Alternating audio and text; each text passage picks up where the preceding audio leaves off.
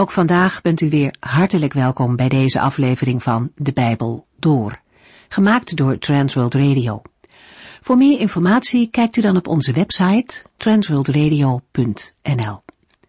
In deze serie gaat u in vijf jaar tijd met ons de Bijbel door, van Genesis 1 tot en met het laatste vers in Openbaring 22. In onze vorige uitzending hebben we Psalm 31 gelezen een individuele klaagpsalm van David. Klaagzangen behoren tot de oudste literaire vormen ter wereld. Er is een belangrijk verschil tussen klaagpsalmen en klaagzangen. In een klaagzang wordt gerouwd over een voldongen feit. En bij klaagpsalmen is er nog geen sprake van onomkeerbare gebeurtenissen en is er nog hoop dat de Heere het tij zal keren. De klaagpsalmen worden onderverdeeld in individuele en gemeenschappelijke. Het is overigens niet zo dat klaagpsalmen alleen maar zorg en moeite beschrijven. Problemen worden afgewisseld met het zingen vol vertrouwen in Gods kracht en met lofprijzing. In Psalm 31 wordt twee keer eenzelfde hoofdlijn gevolgd. David begint met een klaaggebed, dan spreekt hij zijn vertrouwen uit en tot slot dankt hij voor de verlossing. In het tweede deel volgt hij nog eens deze drie punten. David spreekt in deze psalm zijn volledige vertrouwen in de Heere uit. Ik leg mijn leven in uw handen. Dat is een prachtige uitdrukking van complete overgave. De Heer Jezus haalt deze woorden zelf aan wanneer hij aan het kruis hangt. Vader, in uw handen leg ik mijn geest. Dat is geen fatalisme, maar een onvoorwaardelijk vertrouwen in de Heere God. Een vertrouwen dat over de dood heen gaat. In vers 6 neemt het lied een wending en dankt David voor de verlossing. Het gaat hier echter nog om een toekomstige bevrijding. In geloof dankt hij daar nu al voor. Zo groot is zijn vertrouwen dat de Heere zal antwoorden. Maar ineens schakelt David weer over en dan stort hij zijn hart uit, vol nood en moeite. Ja, zo heen en weer kan het gaan in het leven. En in dat alles blijft de Heere de onwankelbare rots, de enige die redding biedt.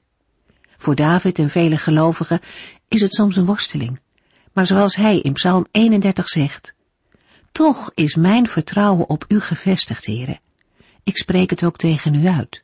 U bent mijn God en u bepaalt hoe lang ik leef. We lezen verder in Psalm 32. In de omliggende psalm is sprake van dankbaarheid voor verlossing. En dat is ook in Psalm 32 het geval. Het gaat in Psalm 32 om verlossing uit diepe ellende als gevolg van zonde. De dichter getuigt van vergeving die de Heer hem heeft geschonken op zijn schuldbeleidenis. Het opschrift wijst David aan als auteur. Op grond daarvan brengen sommige uitleggers de psalm in verband met Davids zonde met Bathseba, waarbij psalm 32 dan chronologisch gezien zou volgen op psalm 51, waar David om vergeving vraagt. Maar er is niets in de tekst van psalm 32 dat een dergelijk verband aannemelijk maakt.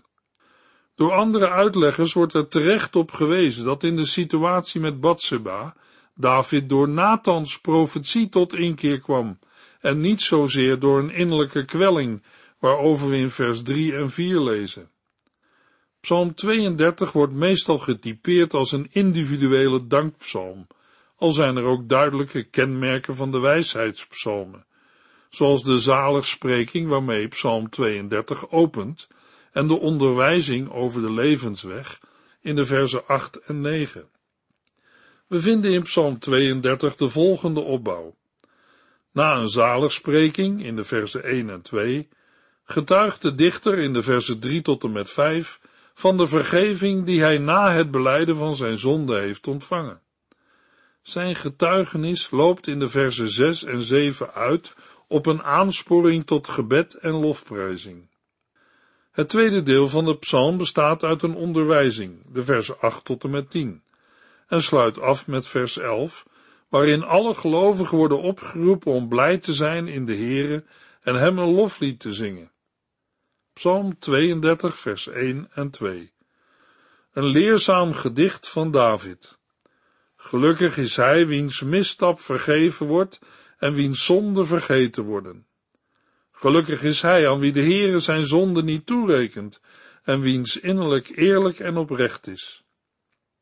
Naast de vermelding van het auteurschap van David, typeert het opschrift van de psalm, psalm 32 als een leerzaam gedicht. De woordbetekenis van het Hebreeuwse woord is onzeker en is gebaseerd op een afleiding van een werkwoord dat onder meer inzicht hebben betekent. In andere vertalingen lezen we dan ook vaak een onderwijzing van David. Het komt in Psalm 32 voor het eerst voor in het Bijbelboek Psalmen. Na het opschrift opent Psalm 32 met een zaligspreking. Gelukkig of welzalig is hij, wiens misstap vergeven wordt en wiens zonde vergeten worden. Rijk gezegend is de mens, wie de Heere de ongerechtigheid niet toerekent. De verschillende begrippen die in de parallelle zinnen voor zonde en vergeving worden gebruikt, geven de zaligspreking een allesomvattend karakter. Het onderstreept hoe groot de schuld is en hoe rijk de vergeving is die in Psalm 32 wordt bezongen. De zaligspreking heeft dan ook een dankbare en blijde toon. De slotzin van de zaligspreking in vers 2 omschrijft zo'n gezegend mens als iemand wiens innerlijk eerlijk en oprecht is. In het licht van Psalm 32 als geheel moeten we daarbij niet zozeer denken aan iemand die zelfs in het diepst van zijn wezen nooit zondigt, maar aan iemand die tegenover de Heere open en eerlijk is over zijn leven en over zijn innerlijke motieven. Iemand die zijn zonde en schuld niet verdoezelt of verbergt, maar eerlijk en oprecht aan de Heere beleidt. Als de dichter in de volgende verse zijn eigen getuigenis geeft, wordt duidelijk dat de zaligspreking aan het begin van deze psalm meer is dan een algemene uitspraak. De dichter spreekt uit eigen ervaring. Daarnaast heeft hij ook ondervonden dat de Heere zijn schuldbeleidenis heeft beantwoord met vergeving. Psalm 32, vers 3 tot en met 5. Zolang ik mijn zonde niet beleed, kwijnde ik weg. Ik was de hele dag tot tranen toe bewogen. Dag en nacht voelde ik hoe u tot mijn geweten sprak. Ik schrompelde in elkaar als bij grote hitte. Toen heb ik al mijn zonden beleden en niets voor u verborgen gehouden. Ik zei, ik zal de Heere alles opbiechten, en toen hebt u mijn schuld vergeven. Na de zaligspreking bezinkt de dichter wat hij zelf heeft ervaren. Hij vertelt hoe zwaar het lijden op hem drukte in de tijd dat hij zijn zonde niet beleed, maar ze voor zich hield in het verborgene. Uit vergelijking met vers 5 blijkt dat het gaat om een bewust verzwijgen, dat wil zeggen het niet beleiden van zonden. David zegt in vers 4, Dag en nacht voelde ik hoe u tot mijn geweten sprak. Daarmee omschrijft de dichter een lijden als gevolg van Gods toorn. In vers 5 vinden we een ommekeer.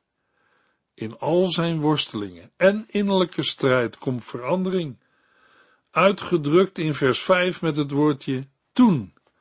Toen heb ik al mijn zonden beleden en niets voor u verborgen gehouden. Ik zei, ik zal de Heere alles opbiechten. En toen hebt u mijn schuld vergeven. Net als in de openingsverse van Psalm 32 wekt het gebruik van verschillende parallelle zinnen een veelomvattende indruk. Alle drie de begrippen voor zonde en misstap of overtreding uit vers 1 en 2 keren in vers 5 terug, samen met drie omschrijvingen van het openlijk beleiden van zonde beleiden, niet verborgen houden en opbiechten. De drie zinsneden die spreken van schuldbeleidenis lijken de tegenhanger te vormen van de drie uitspraken over vergeving in vers 1 en 2. Vergeven, vergeten en niet toerekenen. De dichter wil in vers 5 helemaal niets voor de Heere achterhouden. Het is deze openheid die leidt tot een ommekeer. Daarna mag de dichter het uitroepen en zingen. Toen hebt u mijn schuld vergeven. U, Heere, vergaf mijn grote ongerechtigheid, mijn zondeschuld. Luisteraar, zo werkt de Heer.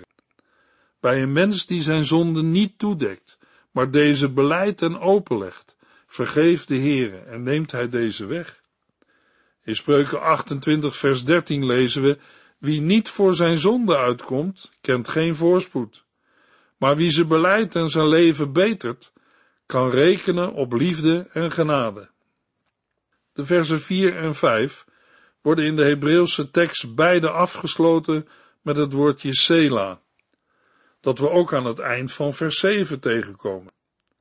Het woordje Sela komt 71 keer voor in het psalmboek, bijna altijd in de liederen van David, uitgezonderd psalm 66 en 67. Ook in Habakkuk 3 staat er drie keer. Totaal komt het woord Sela 74 keer voor in het Oude Testament. Waarschijnlijk is het een muzikale aanduiding. De meeste uitleggers kiezen voor een afleiding van een Hebreeuws werkwoord dat klimmen of opgaan betekent, en denken dan aan een klimmen in toon of aan het invallen van begeleidende instrumenten. Er wordt ook wel gedacht aan een rustteken om na te denken. Het woord staat zonder een duidelijk patroon aan het einde van een regel, soms aan het eind van een couplet, soms ook in het midden van een couplet of in het midden van een zin. De Mishnah vermeldt dat het in de tweede tempel de gewoonte was de dagelijkse psalm in drie delen te zingen. Aan het eind van elk deel was er een pauze. Dan bliezen twee priesters op hun trompetten en op dat teken knielde het volk neer in gebed. Mogelijk dat Sela werd gebruikt om dat moment van knielen aan te geven in de tekst van het lied. Psalm 32, vers 6 en 7. Laat ieder gelovige veel tot u bidden, nu u zich nog laat vinden. Zelfs al komt grote ellende op hem af, dan nog zult u hem beschermen. U verbergt mij, u spaart mij voor moeilijke omstandigheden. U vult mijn hart met lofliederen over mijn bevrijding. Hoewel vers 6 en 7 aansluiten bij vers 5 en strikt genomen als een gebed tot de Heere worden uitgesproken, vormen deze twee versen indirect een aansporing voor de gemeenschap. Deze gemeenschap wordt ook in vers 11 aangesproken met alle gelovigen. Blijkbaar is de dichter niet alleen, maar bevindt hij zich in een gemeenschap van gelovigen. In vers 6 bidt hij dat allen die toegewijd zijn aan de Heere vrijmoedig tot hem zullen bidden. Deze woorden worden gevolgd door een tijdsbepaling, waarvan de betekenis onzeker is, maar die wordt uitgelegd als op de tijd dat de Heere zich laat vinden. Daarmee geeft de dichter op een indirecte manier aan dat bidden niet te vergeefs is. We kunnen deze woorden ook opvatten in de zin van in de tijd van benauwdheid, dat wil zeggen als een gelovige in nood verkeert. Iemand die zo de Heere zoekt, is te alle tijden veilig, zelfs al komt grote ellende op hem af, dan nog zult u hem beschermen. Daarom beleidt de dichter opnieuw, in meer persoonlijke woorden, dat de Heere zijn schuilplaats is, die hem bewaart voor moeilijke omstandigheden. Grote ellende mag dan als een woeste zee op hem afkomen, maar dan is daar toch de Heere, om hem te beschermen. U vult mijn hart met lofliederen over mijn bevrijding. Het beeld laat zich goed uitleggen als een overwinningsroep. De Heere die als machtige overwinnaar de zijne van alle kanten beschermt. Psalm 32, vers 8 tot en met 10. Ik, de Heere, laat u zien welke weg u moet gaan. Ik geef u raad en houd mijn oog op u gericht. Gedraag u dus niet als een paard of een muildier, dat met bit en teugels in bedwang moet worden gehouden.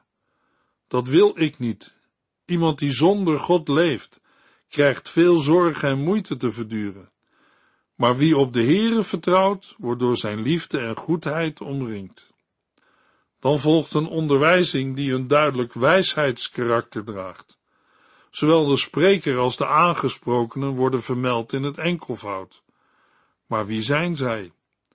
Vooral vanwege de woorden ik geef u raad en houd mijn oog op u gericht, ligt het voor de hand dat het woord gevoerd wordt door de Heere zelf, of uitgaande van de cultische context van de psalmen, een tempeldienaar die namens hem spreekt. De aangesprokene is dan de psalmist, die hier zijn beleidend gebed tot de Heere beantwoord ziet. De Heere belooft de psalmist te onderrichten, hem te onderwijzen in de weg die hij moet gaan en hem raad te geven. Ook zal de Heere zijn oog op hem houden. Deze laatste woorden verzekeren van Gods nabijheid en bescherming bij het wandelen op de weg van de Heere. In vers 9 wordt de dichter en de gemeenschap door de Heere opgeroepen niet te zijn als een paard of als een muildier dat met bit en toom in bedwang moet worden gehouden. Het beeld vormt een aansporing tot gehoorzaamheid. Wees niet koppig, maar blijf dicht bij de Heere, zodat hij je niet met harde hand moet corrigeren, zoals bij David het geval was. In het licht van de eerste helft van Psalm 32 houdt dit concreet in dat iemand bij besef van zonde niet moet aarzelen deze aan de Heere te beleiden. De onderwijzing wordt in vers 10 afgerond met een algemene wijsheidsspreuk, die wat betreft inhoud en stijl overeenkomsten vertoont met het Bijbelboek Spreuken. Een goddeloze of iemand die zonder God leeft, krijgt veel zorgen en moeite te verduren. Maar wie op de Heere vertrouwt, wordt door zijn liefde en goedheid omringd. Die liefde omvat ook zijn vergeving. Psalm 32, vers 11. Wees blij in de Heere en zing een loflied, alle gelovigen. Laten alle die oprecht tegenover God staan, het uitjubelen. De psalm sluit af met een oproep aan de verzamelde gemeenschap, aangeduid als alle gelovigen, zich in de Heere te verheugen en voor de Heere te juichen. De rechtvaardige of gelovige is in het Oude en Nieuwe Testament niet iemand die zondeloos is, maar iemand die in de juiste verhouding tot de Heere staat. Het is synoniem met iemand die met God leeft, met als tegenstelling iemand die zonder God leeft, uit vers 10. Zo vindt de zaligspreking uit de openingsverse zijn weerklank in de gemeenschap, die zich verheugt over de genade en vergeving van de Heere. De boodschap van Psalm 32, de oproep tot beleidenis van zonde en Gods antwoord van vergeving, vindt zijn weerklank in heel het Nieuwe Testament. In het bijzonder in de eerste brief van Johannes.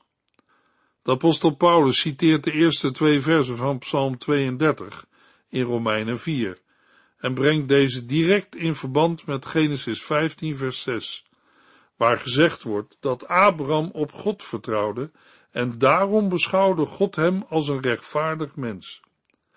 Beide citaten functioneren in Paulus' betoog als voorbeelden van toegerekende rechtvaardigheid, zonder werken van de wet.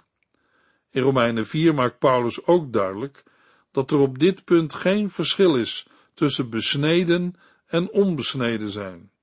Gods goede tierenheid is er voor een ieder die gelooft.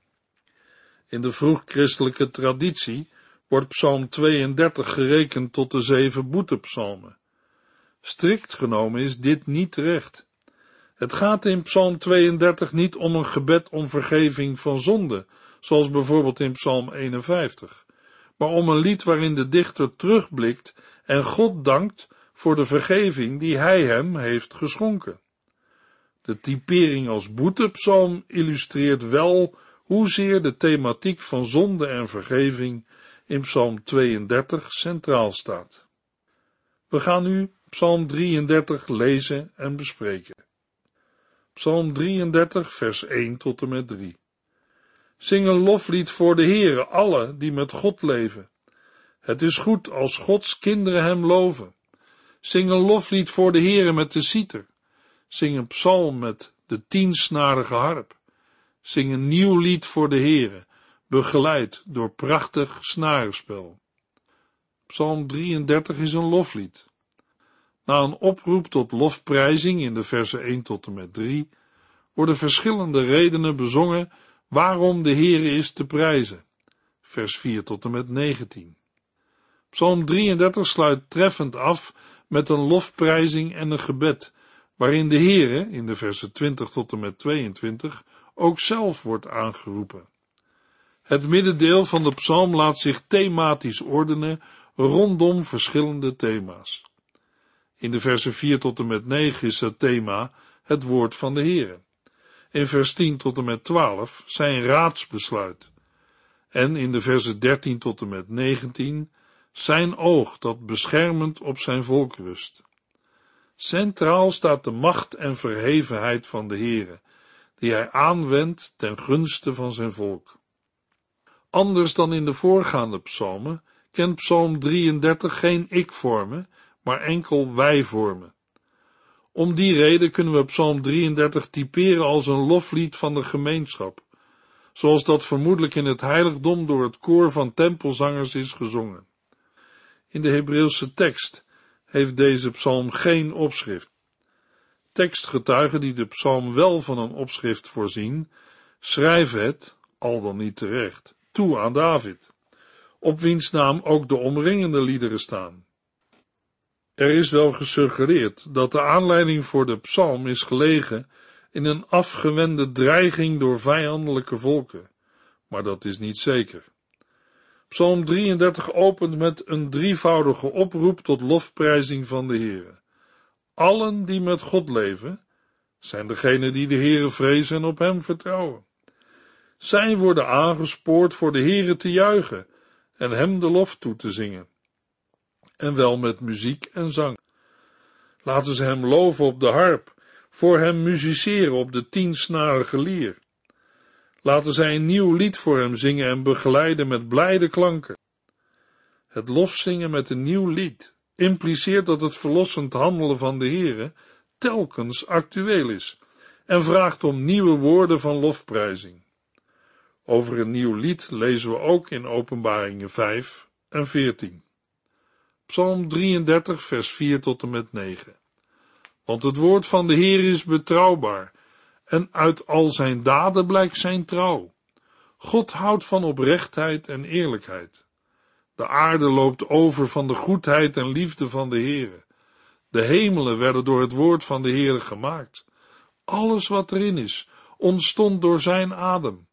Hij brengt het water in de zeeën bijeen en slaat al het water op in zijn schatkamers. Laat de hele aarde ontzag hebben voor de Heere. Alle bewoners van de aarde moeten met eerbied voor hem buigen.